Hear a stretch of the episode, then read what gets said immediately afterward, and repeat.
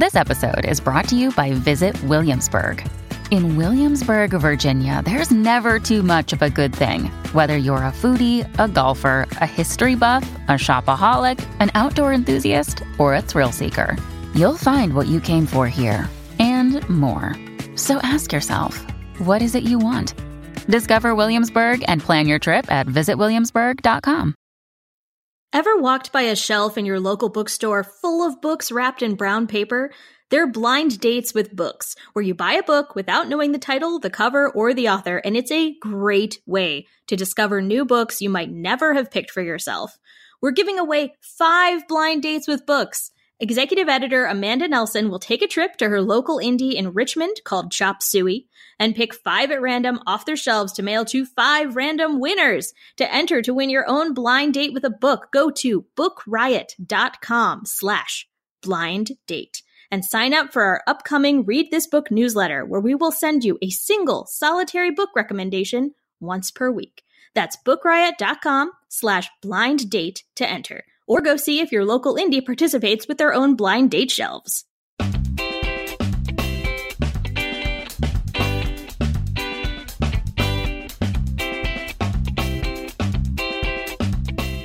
Welcome to For Real, a bi weekly nonfiction books podcast that puts the spotlight on books that tell it like it is. Or try to. We'll cover new releases, backlist finds, and more. For Real is a Book Riot podcast and is hosted by me, Alice Burton, and fellow rioter Kim Ukura. We're recording on Thursday, September 26th. Hello, Kim. Hello, Alice. How are you? Um, I am recovering from my move, which was over a week ago, so you'd think I'd be all set by now, but my calves, they tell a different story. uh, I was as I was mentioning immediately prior to our pressing record on this, I uh, I have like three boxes left out of like 27 that have odds in it. You know when you just have paper when you move, mm-hmm. like boxes with paper in them. And I'm just like I don't know where this goes. So that's where I am. That is very impressive. It is I I moved into the house, the townhouse I live in now with my sister like three ish years ago, uh, and I there are still boxes I think that really were never unpacked that just got shoved on a shelf and who knows what's there. So I'm impressed. that's uh that's actually kind of a an encouraging story. So thank you for that. oh, I will say so there was concern on the part of my girlfriend if uh the books would all fit. And ah, I yes. will say they mostly fit which is astonishing. But I have made her a promise that, you know, when you like run out of shelf space and you start stacking books in front of the back, like the books behind. Yes. There are books behind basically, and you have book stacks in front of them.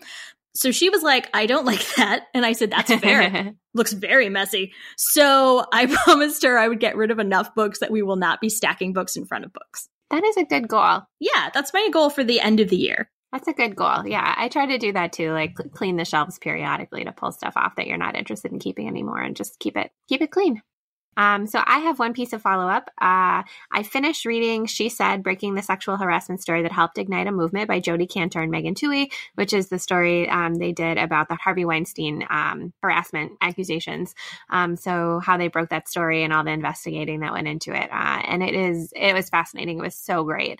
Um, so I definitely, if you're interested in that story, if you're interested in investigative reporting, if you're interested in, um, this conversation that they wrote about between a bunch of women who have been uh, active and influential in the Me Too movement. They reported about that and shared that near the end of the book, um, which I thought was really interesting too. So, um, if that is a, a, topic that is of interest, she said by Jodi Kantor and Megan Twohey, um, finished it and very much recommend it. I just added it to my hold shelf on the library. So thanks for reminding that. Yes, good. Use more library books, then you don't have to try and make shelf space for them. That's a book book nerd trick right there. Uh, all right. Uh, so with that, I will uh, get to our first sponsor. Uh, so we're sponsored by These Boys and Their Fathers by Don Waters from the University of Iowa Press. Uh, These Boys and Their Fathers touches on Don Waters' early life with his single mother and her string of dysfunctional men and his later search for and encounters with his father. Uh, but it, the book quickly expands into a gripping account of the life of a 1930s pulp writer, also named Don Waters, with whom Waters becomes obsessed. this sounds fascinating. this wildly original book blends memoir, investigative reporting, and fiction to sort out difficult aspects of family, masculinity, and what it means to be a father. Um, Waters in the book, he shifts among genres and voices and eras to get at kind of these big questions that we have about how to live at peace with ourselves and our family, um, both the family we're born into and the family that we make. And it explores the crossroads between masculinity, paternity, fantasy, depression, avoidance, and acceptance. And that is a lot of stuff altogether. Um, so it is written in a mischievous, structural inventiveness and uh, has a, it's a fearless examination of lost family and a search for answers. Uh, so that is uh, These Boys and Their Fathers by Don Waters. Uh, thank you for sponsoring us this week. Uh, and so, with that, we will shift gears into our first uh, regular segment, which is nonfiction in the news. And it has been an interesting and exciting one for the, the nonfiction world. Um, Alice, you have the, the first story we're talking about. Yes, the National Book Award long list was announced. And uh, of course, they have some great nonfiction on there, some of which we have talked about on the podcast. So, I'm just going to name the nonfiction long list real quick. So, it is Go Ahead in the Rain Notes to a Tribe Called Quest by Hanif Abdurraqib, The Yellow House by Sarah Broom, Thick and Other Essays by Tressie McMillan Cottom, What You Have Heard Is True, a memoir of witness and resistance by Carolyn Forche, Say Nothing, a true story of murder and memory in Northern Ireland by Patrick Radden Keefe, The Heartbeat of Wounded Knee, Native America from 1890 to the Present by David Treuer, The End of the Myth from the Frontier to the Border Wall in the Mind of America by Greg Grandin. This is so exciting. Just some of these books I have not heard of, and I was like, oh, I've got to add that to my list. And then we have three more yes. Burn the Place, a memoir by Iliana Regan, Race for Profit by Keeanga Yamahtta Taylor, and Solitary by Albert Woodfox with Leslie George. So, of that list, which I'm sure you all immediately memorized, Kim, we have talked about in my memory. We talked about the heartbeat of Wounded Knee. Yep. Definitely. We talked about Thick and we talked about the Yellow House. We have. Do you remember any others? I can't remember if we talked about Say Nothing, but yeah, we've uh, a, bunch of those are new, which is really exciting. Um, the other thing that I was really excited about, the New Yorker story we'll link to points this out. Um, that of the nominees, um, only one of them has previously been nominated, which I think is really cool. Um, and another thing I noticed is that I think it's equally split between men and women, which I always like. I, this is one of my favorite book awards because there's just always some really interesting variety in there. No, that's it's super exciting, and there are at least a few that I have had on my library uh, hold list. Just to speak of that again, mm-hmm. um, including "Say Nothing" because I heard that the audiobook is awesome, but in general the book is supposed to be great. But um, I also really interested in the Keeanga Yamahtta Taylor "Race for Profit." Yeah, and um, uh, Go Ahead in the Rain. I have heard nothing but good things about that one from the people who have read it. So that that one made it onto my list as well. So, National Book Award long list is out. Um, I think that they will get a short list to break it down to five into in like er, mid to early October, and then the National Book Awards are in uh, late November. So by November, we will know the actual winner. But for now, the long list is a great place to find some book recommendations. And we'll have that link um, in the show notes if you guys don't want to Google. yes, exactly. So, the story that I wanted to point out that we'll link to is from the New York Times, and it is called It's a Fact Mistakes Are Embarrassing the Publishing Industry. And it is a whole article just about like what is going on with all of the high profile nonfiction books with uh, errors in them and how embarrassing that is for both authors and publishers. Uh, and it's interesting because it kind of goes into the um, push and pull that there is in publishing between who should pay for that kind of fact checking, if it's authors, if it's publishers and then it goes into like who is liable for um, liable in the sense of like responsible for those errors. Uh, is it the publishing house or is it the author who maintains the copyright to the work? Um, it also has an interesting thread about um, how kind of the current political climate is bringing more scrutiny to particular kinds of nonfiction books. And so um, p- things that may not have been caught as errors before are kind of being caught now, specifically because people are looking for that. It's just a really interesting uh, article that kind of um, gets at all the different little facets of this issue of fact checking in nonfiction and what is happening and if there are going to be changes to the way the publishing industry works to try and make fact checking more of a paid part of the process for nonfiction, especially kind of high profile books. Interesting. Did you ever, I probably have asked you this, but we've done now over 40 episodes. So I have no memory of the past. So uh, did you ever see the movie Desk Set from 1957? I don't think so. It's starring Katharine Hepburn and Spencer Tracy, and she works in the reference department at a major television studio. And it's like them, it's like her and a group of I think three other women surrounded by books. And so all of these television writers will be calling and like to verify facts or be like, Hey, I need to know like the names of all of Santa's reindeer or like that kind of thing. And yeah. I was just like, okay, so if this television studio in like the 1950s had this, you know, entire fact checking department, basically, why are book publishers not doing that? But I guess that this whole discussion is what is happening around that. So that makes sense. Yeah, it's interesting. I just really wanted to talk about the movie desk set because I love it so much. That is fair. and with that, our second sponsor, uh, a book that I personally am reading right now and loving is Motherhood So White by Nefertiti Austin. It's published by Sourcebooks. When Nefertiti Austin, a single African American woman, decided she wanted to adopt a black baby boy out of the foster care system, she was unprepared for the fact that there is no place for black women in the mommy wars. She soon realized that she would not only have to navigate skepticism from the adoption community, who deal almost exclusively with white women, but surprisingly from her own family and friends as well. Motherhood So White is the book Nefertiti wishes she had had when she was beginning the journey to adopt her children. It confronts the intersection of race, gender, and parenthood so that others, be they African American, Latinx, Asian, biracial, or white, can find solidarity and empathy on their path to and through parenthood. In this unflinching account of her parenting journey, Nefertiti examines the history of adoption in the African American community, faces off against stereotypes of single black motherhood, and confronts the reality of raising children of color in racially charged modern day America. Again, that's Motherhood So White by Nefertiti Austin. Pick it up.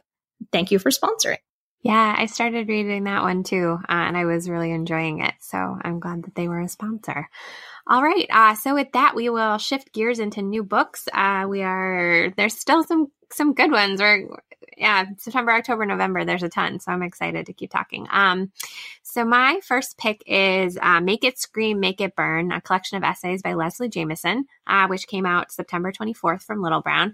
Um, and I think that this book is probably my most anticipated nonfiction book of the year, um, mostly because I just I loved her first essay collection, The Empathy Exams, just so very much. Um, and since then, she also wrote a memoir called The Reckoning, which I have, but for whatever reason, like never got around to reading. Um, but I, I just love Leslie Jamison as an essayist. I think she's so interesting. So um, I have been listening to this one actually as an audiobook thanks to um, a influencer review copy program from Libro FM. So that's been kind of cool too. I haven't done a collection of essays on audio in a while. Um, but this collection has, it, it just covers a whole cool range of subjects. Um, there's one essay about the past life memories of kids. Uh, there's one about her um, kind of romantic connections in Las Vegas and eloping to Las Vegas to marry her current husband. Um, there's one about uh, this whale called Blue 52 Blue, who might be the loneliest whale in the world. Um, there's one I'm in the middle of about a museum in Croatia that just has like ephemera and stuff from uh, relationships that have ended. It's so it's like a museum of broken relationships. Um, there's one about her feelings about becoming a stepmother and like stepmother stepmothers in pop culture. Um, it's just it's so interesting. Um, one of the threads that kind of runs through the essays, I think, is about um, there are many threads, but sort of connected to writing and journalism and reporting and her position as a journalist and a writer in relationship to her stories and her sources. Like she's sort of always thinking about that and exploring what that looks like, uh, which I find kind of fascinating and and giving her kind of conflicted feelings about being someone who is kind of taking stories from people and then reusing them for her own purposes and what does that mean and what what do we miss in all of that? So um, she's also like writes about herself really interestingly. She kind of questions her place and her position and her reactions and relationships and motivations and kind of is always trying to figure that out. So i just think it's she's just a really interesting thinker um, and so the essays are just fun to kind of dip in and out of on audio. And it's kind of like, it feels almost podcasty in a way. Like she's just talking to me while I'm driving to and from work. Um, so yeah, I really am enjoying this essay collection. Definitely did not disappoint. Uh, so is Make It Scream, Make It Burn by Leslie Jamison. I wish you could have seen my face when you were talking about the loneliest whale in the world. Oh, yeah, that's the first essay. It's so it's so lovely. It's a really lovely essay. Oh, it's like a, a positive essay about a sad whale. Yeah, it is. I mean, it's about like the scientists who have studied this whale and like why he is the loneliest whale and like just kind of what they've learned and the people who are uh, kind of um obsessed with this whale and his story and it's uh, yeah, it's actually like very sweet and lovely and also like also sad like kind of everything is i guess are the scientists friends with the, i'm sorry to be hung up on this whale but are they does like do they interact with the whale or do they just study it from afar? I don't remember for sure um. Okay so you're saying read the book to find out the whale's fate is really yes. what's going on here. Got it. Yes teasing the book read the book yeah. Oh i hope that whale's okay. All right so speaking of wow what a segue. Um my sorry this book is this book that I am about to talk about makes me so stressed that any opportunity to link it with something like even just a whale, but hopefully the whale is going to be okay, makes me relieved. Okay, so this is On Fire the Burning Case for a Green New Deal by Naomi Klein. It was out September 17th from Simon and Schuster.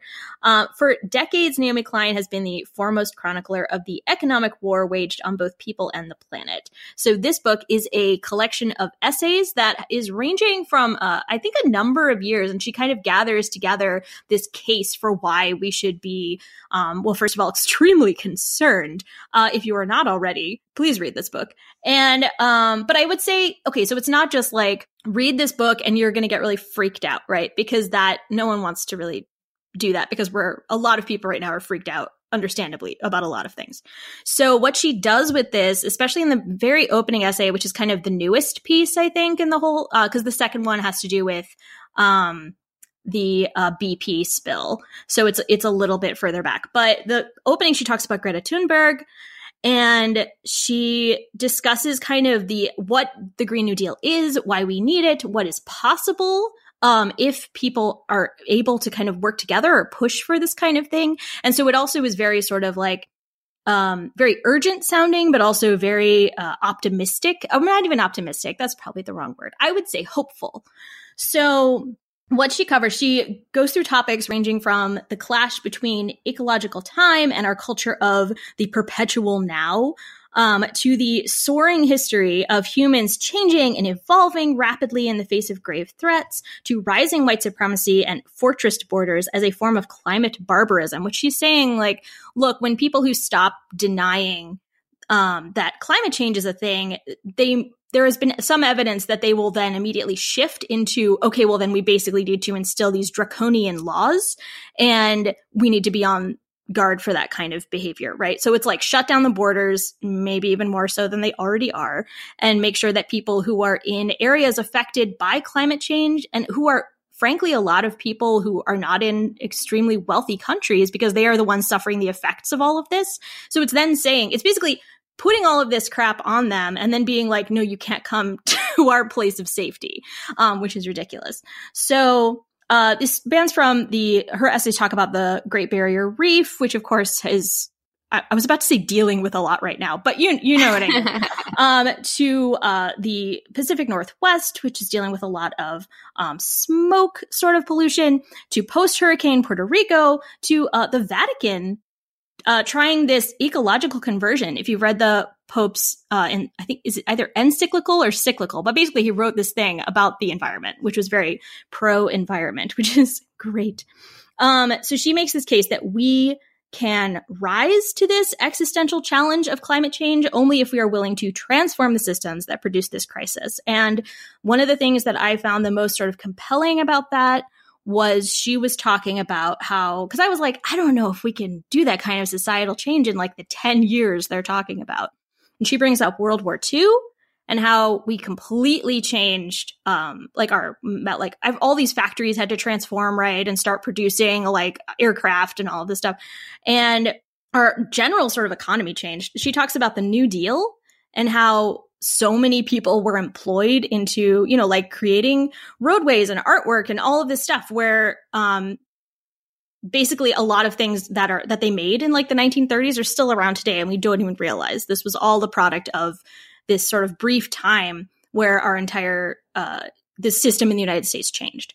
And then she talks about the Marshall Plan, where they rebuilt Europe post World War II. So she also discusses the problems with all of these. Um, there were some definite sort of systemic racist issues with all of them, I think.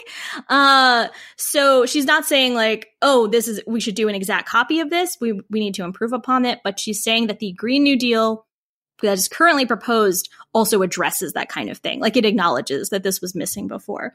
Um, one of the things that she said that I really liked the most was that uh, these historical chapters show us that when ambitious goals and forceful policy mechanisms are aligned, it is possible to change virtually all aspects of society on an extremely tight deadline, just as we need to do in the face of climate breakdown today. The failure to do so is a choice, not an inevitability of human nature. And I was just like, go Naomi Klein. um, she's really trying to draw a lot of attention to this. This book is, again, extremely new, but with um, essays ranging from a uh, like again i think like 10 to 15 years in like that period and uh, her she's very ex- like extremely well informed on all of these sort of related topics for this so it's it's a very good go-to book if you're wanting to get a good grounding in a lot of talking points um, again that is on fire the burning case for a green new deal by naomi klein Excellent. That sounds really good. Kind of intense and a lot, but really good. Yeah. So I I feel like I'm cheating just a little bit with my second new book pick because it's actually not new this year. It was new last year, but it's out in paperback now, and I'm really excited about it. So I decided since this is my podcast, I can do what I want and I can talk about a book that's coming out in paperback, and that's fine. Um, so uh, the book is For Colored Girls Who Have Considered Politics, and it's by Donna Brazile, Yolanda Caraway, Leah Daughtry, and Mignon Moore. Uh, and it is a kind of biography memoir book about the lives of Black women in American politics. Um, so the the four women who are the authors and kind of featured uh, people in the book have lived through, uh, lived and worked behind the scenes in politics for like 30 years, um, back all the way into like the Kennedys. Um, and so the these four women are friends. They call themselves the Colored Girls, and they um, have spent their lives kind of in public service in politics and elections and whatnot, and have become friends and colleagues and connected. And they uh, work together to to try and change things. So um, they their story, um, most of them, their story starts like back with Jesse Jackson or the Kennedys, but then they have all in various ways worked on campaigns of presidential candidates like Walter Mondale, Michael Dukakis, Bill Clinton, Al Gore, Barack Obama, and Hillary Clinton. Um, they've also been in the corporate world. They've been on campaigns and unions all over the place. Um, and so this is just a look at kind of American history, contemporary political history through the lives and experiences of these four Black women. Um, and I just, I think I mean, that's something I'm really interested in, but I like books that come at it from a new angle. And I think that their voices and their stories are things like we just haven't heard about as much. And so when you have, you know, candidates like Stacey Abrams in Georgia, just like starting to change the way that we think about politics and who can serve and who who we, we should listen to i i just think that's really fascinating. And so i'm excited for this one um and just getting to like hear their stories and hear kind of what they have learned through being political actors in these very significant um, campaigns and moments. And so um, i haven't gotten real far into it yet but it's it's really interesting so far. It's a it's a good good kind of political read with um, kind of a new new perspective that I appreciate. So uh, that is For Colored Girls Who Have Considered Politics by Donna Brazile, Yolanda Caraway, Leah Daughtry, and Mignon Moore. Oh, I'm glad you talked about that. And yes, this is your podcast. Well, and, and mine, but that's fine. Our podcast. And yeah. uh, you can do whatever you want within our very carefully structured framework. um so my second new book for this week is in fact a journal of sorts. I thought let's go light and easy after on fire by naomi klein which so pick that up and then to sort of take a little break get embrace your weird colon face your fears and unleash creativity by felicia day. Felicia day is of course the kind of uh, nerd queen if you will. Um, she did the internet series i believe it's called the guild. She was on supernatural playing an excellent character or at least i'm in season seven so don't tell me anything but she's on it and she's great. Anyway and in this, she basically gives you exercises that, uh, quote, empower you to be fearless so that you can rediscover these things that bring you joy and sort of make you, I guess, reach for your imagination, if you will. I think a lot of us don't access our imagination very often as adults, which is what children's movies warned us would happen. And yet here we are. So, um, I enjoy this journal because I tend to say that I'm not a very creative person. My oldest brother is an artist and he thinks of things that I'm always like, that's amazing. I have no idea how your brain works. And I can't. So when I saw this, Felicia Day is extremely like, if you she's like if you're saying you're not creative stop it stop it right now and i'm like oh thanks felicia day that's nice and she gives you a lot of again kind of structured exercises but uh, structured in a way that you can take in any direction. So one of the things is she gives you a list of words and she's like, just randomly write like connect to like pairs of, of these words. And so you do that. And then she's like, okay, so draw those, like what those word pairs are like in your brain. Yeah, exactly. So it's, it's just, a, I think, a really nice way of getting you out of kind of your rote uh day to day habits and encouraging you to think a little differently which again, I really appreciate. So that is again, Embrace Your Weird, Face Your Fears, and Unleash Creativity by Felicia Day. Um, I have a question, Kim. Yes, Alice. Which is slightly breaking our format, and I apologize. Okay. But it's fine. I thought of a news related book that I would like to throw in there, if possible, real quick. Oh, yes, please. Do it so this is not making any kind of uh, statement to either side, but I just realized so there's a large national discussion happening right now about our president possibly being impeached. And if you would like more information on the history of that, actually a while ago on this podcast, I talked about impeachment in American history, which I read. It's pretty short. It talks about the three presidents who have been it's either the three of them been they've all been impeached, right? We've had three total because Johnson, Nixon, and Clinton. Nixon resigned before he was impeached, but he was facing an impeachment inquiry. Thank you for that. This is why we have fact checkers on this very podcast live. anyway, so um, I I really liked it. I thought it was extremely informative, and it actually changed my opinion on what I thought I believed about impeachment. So um, again, that is impeachment in American history, and it's just helpful. Excellent. I am glad that you broke format to share that. That's a good recommendation. I remember you were really into that one when we talked about it. So, very cool. So we, uh, for our um, themed section this week, we thought we would bring back one we did previously because it seems like it was pretty popular and also it's good for the time of year, and that is cozy nonfiction.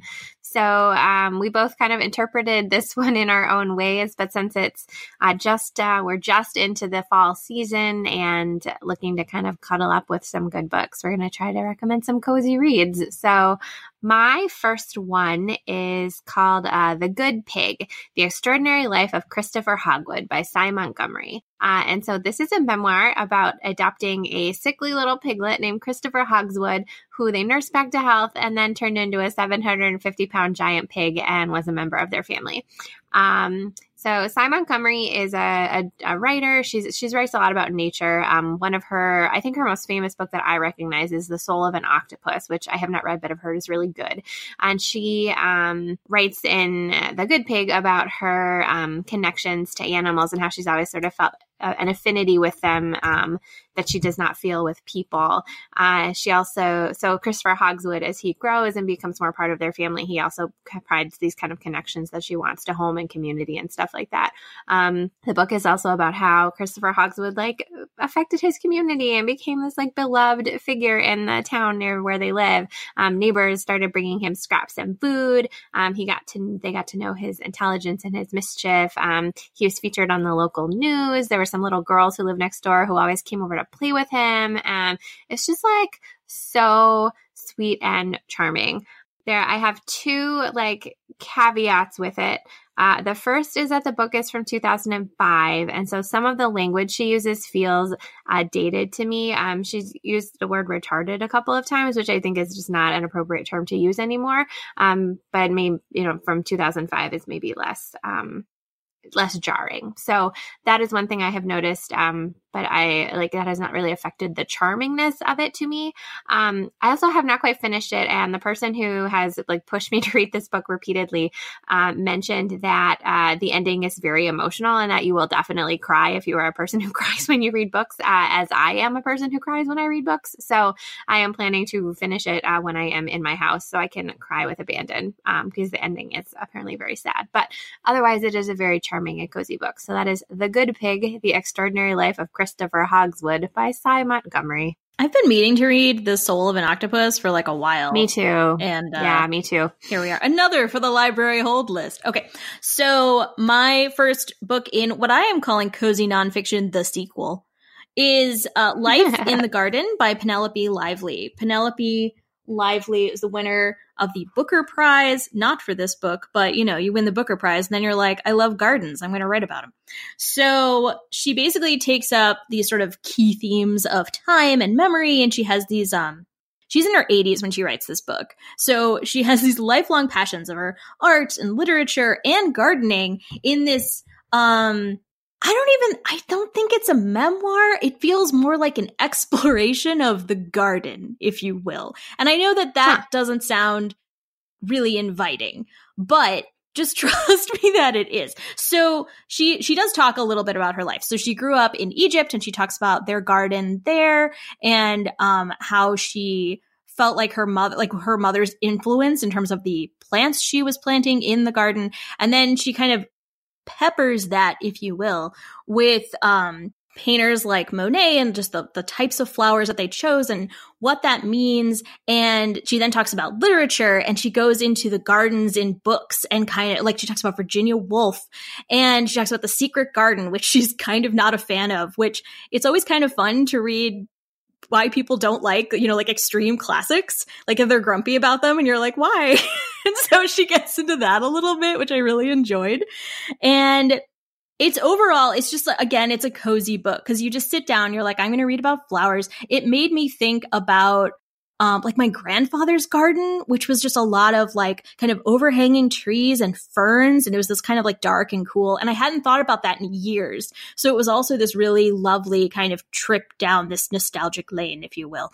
So if you want to read about gardens in general then uh and some kind of looking at art with a really specific focus that you might not normally look at it with unless you are a gardener in which case you're gonna love this for sure um then i recommend life in the garden by penelope lively that does sound very cozy while you were talking i like it would be amazing to have a collection of essays that's just people being grumpy about beloved classic books does that exist Yes, and uh, I'm going to find the title. Uh, you're going to talk about the next book, and I will tell you it after you are done. Yes, I want to read that book so hard right now. I don't even know what it is, but that just sounds amazing.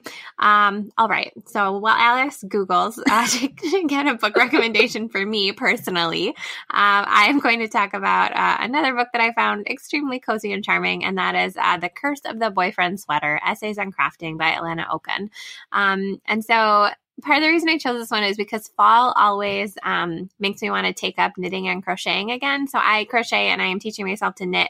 Um, but like during the summer, like I don't want to really I don't know. I just don't do it a lot in the summer because I'm out doing other things or it just doesn't feel quite right. So, um, and I, I, it just sort of is starting to feel like fall in Minnesota where I live. And um, I have decided that like I'm going to knit myself a sweater. Like I'm going to do it. And so this book has been sort of like calling to me. Um, I've always meant to read it, to read it. So as the the seasons have been changing, I have wanted to get back to knitting. So that's part of why I was excited about this book. So um, it is uh, exactly what it sounds like. It is a collection of essays on crafting. So um, Alanna is in her 20s when she is writing these essays. Uh, I think like mm, maybe mid-ish 20s um, so i feel like they do have that very like 20s women particular kinds of problems vibe. Um, but i really like i like that. And I, I think it's fun to sort of revisit that time when like you had problems but they were different problems than you have in your 30s um, which are different from the problems you have in your 40s and 50s so we all have our own problems. Um, and I, I, feel like she does have some um, good perspective in the kind of the approach she's taking. Um, she writes in the first couple of essays about the loss of her two friends friends in their early 20s, one to cancer and one to leukemia, and how that affected her and how that has kind of uh, colored her her worldview sense. Um, she also uses a ton of really good crafting puns and crafting metaphors, uh, which I just I love and I find them very charming. The collection is organized around like pieces of a knitting project. And so it's kind of what this, you know, casting on, restarting, frogging, these different parts of knitting, um, and then kind of uh, stories about herself and her life that are connected to that, and then kind of what lessons you can take from that particular aspect of the crafting life or the crafting experience. So um, I think it is just really charming and it is easy and it is funny. Um, and if you are a person who crafts but hasn't spent a lot of time really like thinking deeply about the meaning of it all. Like you just sort of sit and knit while you're watching TV. Like this is kind of a fun one to just like give it a little bit different perspective and maybe bring some um deeper meaning or deeper focus or like more meditative quality to some of the the crafting that you do. So um I've I found it very interesting and kind of charming and right in my alley of like fall activities and cozy activities that I like to do. Uh, so that is The Curse of the Boyfriend Sweater Essays on Crafting by Alanna Okun. Okay, I apparently lied and I can't find this title right now. However, let me tell you, there was a group of grumpy, uh, I thought at the time when I read it that they were like Harvard college students or something, but I think they were in fact older. And it was like three people, I think it was two guys and a girl, and they wrote this book that was something like 50 classics that no one should read. And it was written like decades ago. And I thought it was hilarious. And I disagreed with a lot of their opinions, but I was still like, way to write that therefore I will find the title for next time and everyone should just check it out. Excellent. Okay, so my other cozy read is uh it also has the word life in the title. I realized this late uh while making our show notes, but I have two I have uh what is the one I just talked about? Life in the Garden, and then I have My Life in Middlemarch by Rebecca Mead. Um, we talked about, I think, Bleaker House by her uh, on a previous podcast. So this one is a little older. It was uh, her first sort of classic novel book. So basically, she relates Middlemarch to her life. She walks you through the book. This is, of course, the most famous, I believe, uh, novel by George Eliot, the Victorian author who is insanely brilliant. Um, so when she first read this, she was, I believe, 17. And she connected very intensely with the main character, Dorothea Brooke, or one of the main characters, Dorothea Brooke, who was another, you know, young woman character heading out into her life, not sure like which way she's going to be going. And then she kind of walks you through not only important sections of the book and what they sort of, um, why they're brilliant and still relevant, but also her own life and kind of what's going on in George Eliot's life. And it's such a wonderful melding and it's not done in any kind of like it's it's extremely well plotted basically for a you know nonfiction book. Um she I would I would say it's like a it's a blend of like memoir biography and literary criticism, which uh, I feel like you you find sometimes, but not often. Um, she mm-hmm also this book was not written by the way until george eliot was 51 years old which is also it's one of her earlier novels. Uh, she only wrote eight total. And she didn't start writing novels until late in her life because she said that she didn't want to write a bad novel and so she was like, I'm going to wait until I'm a good writer and then I'm going to start doing this, which uh, is a, a, method, which I believe actually Rebe- Rebecca Mead disagrees with a little bit. One thing I really enjoyed about this, um, I read Middlemarch when I was 19 and uh, I had was taking a year off from college, and one of my professors said, "Well, read." I was like, "What should I read? I don't want to just have a lost year of learning." And she was like, "Well, read Middlemarch." And so then I emailed her questions, and I, I was it was like a very intense reading of this, and I related to Dorothea Brooke so hard, and reading this made me realize, you know, when um sometimes people can feel a little possessive of like a fictional character, like, no, I relate to them so much, like you can't have them, they're mine. Is that just me? Maybe that's just me. No. Thank you for that validation, Kim. so I felt that about Dorothea Brooke, but reading because I was always like, I relate the most of any character I've encountered to Dorothea Brooke. And reading this, when she did, for, at first I was like, hey, you know, that's, she's mine. But it was wonderful because it made me realize when she talked about what she related to about her, it's completely different from what I did. I was like, but Dorothea Brooke is very um, into giving up things for God, and she her whole goal is to you know marry this man who she can help with his great work. Which when I was nineteen, I was like, yeah, both of those. So I was totally into those things, and then of course I turned out to be very gay and did not end up doing actually either of them. I kind of just I don't give up things. Anyway, so it's again, it kind of makes you, even if you haven't read Middlemarch, I think that it makes you kind of think about your life and how you relate to books and how amazing, uh, especially kind of classic novels that have survived the test of time and been, you know, like vetted as you, if it were like, uh, by time um, how much they can tell us about ourselves and open us up to this compassion for other people and what they might be going through. So it's one of those books that makes you think about all that, which is awesome. So that is My Life in Middlemarch by Rebecca Mead. Excellent. That's a great pick. I think books about books are some of the coziest reads for sure. Um, there's just something very like nice about sitting down and reading about a book and then like reading the book of the book is about and all of that. So really cool. That was fun. Um, yeah, I would love to hear other people what they think about when they think about cozy nonfiction and what some of their favorite cozy, warm and fuzzy reads are. Because I feel like we're just in a, a, a time in the world when that can be really, really nice. You know? Yeah. yeah. All right. So we will uh, close this week's episode as we usually do by talking about the books that we are reading uh, right now at this very moment. Um, so the book that I am reading is uh, Say Nothing, A True Story of Murder and Memory in Northern Ireland by Northern Ireland by Patrick Radden Keefe. Uh, and this, uh, you we have mentioned in this episode of the podcast already. It was longlisted for both the Kirkus Prize and the National Book Award. Um, I kind of anticipate it's going to make other awards lists, so that's why I finally um, got around to picking it up. Um, I I had it in my house because um, Linda Holmes, who's one of my favorite pop culture critics, talked about the book on an episode of Pop Culture Happy Hour a long time ago um, as a, a thing that she had read and really, really admired because of how well it um, kind of articulated and explained what actually the troubles in Northern Ireland and Northern Ireland in like the 60s and 70s, what like what that was really about. Um, and she said she thought it was one of the best books at explaining that. And so I thought that seems like a, a, a it's a great recommendation, and it, that's something I really want to learn about too. So um, I I bought it, and then of course I didn't read it because that's like what I do. Uh, and so it's been sitting on my shelf for a long time, and I finally picked it up, and it is it's great. Um, so it is kind of a dual narrative story where um, the first one is about the disappearance of um, a mother of um, many children. I can't remember how many now, um, but she uh, disappears. She is kidnapped basically by a group uh, that you know kind of don't know anything about when the book starts. And then it also shares a story of these um, sisters who join the IRA and then become part of the like radical most radical wing of that group. Uh, and so it talks about what they're doing at the time and then what happened to this woman who is kidnapped and what happened to her children and how all of these things kind of twist in and on each other and how complicated that whole situation is. And I feel like um, even just partway in, I have a much better appreciation for it than I, I used to. So um, it is it is really well done. The writing is great. He's very good at explaining things. It's, it's a page turner. It's very, very good. So uh, Say Nothing, A True Story of Murder and Memory in Northern Ireland by Patrick Radden Keefe. I really, really want to read that.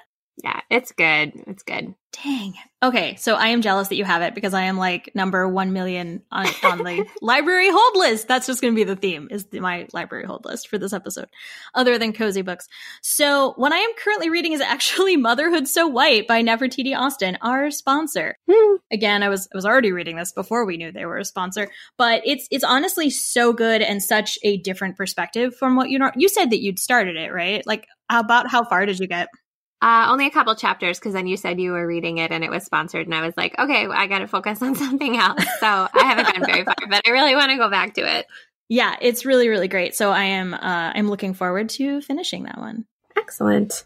Um, so in conclusion, you can find us on social media. I am at it's Alice time, and Kim is at Kim the Dork. Tell us what cozy nonfiction means to you. Yes, and if you feel so inclined, please take a few minutes to rate and review the podcast on Apple Podcasts. Uh, this is something that helps people find us more easily, and while you're there, you can subscribe so you get new episodes the very minute that they come out. Uh, so, with that, I am Kim Ukura. And I'm Alice Burton. And we thank you for listening to this week's episode of the For Real Podcast.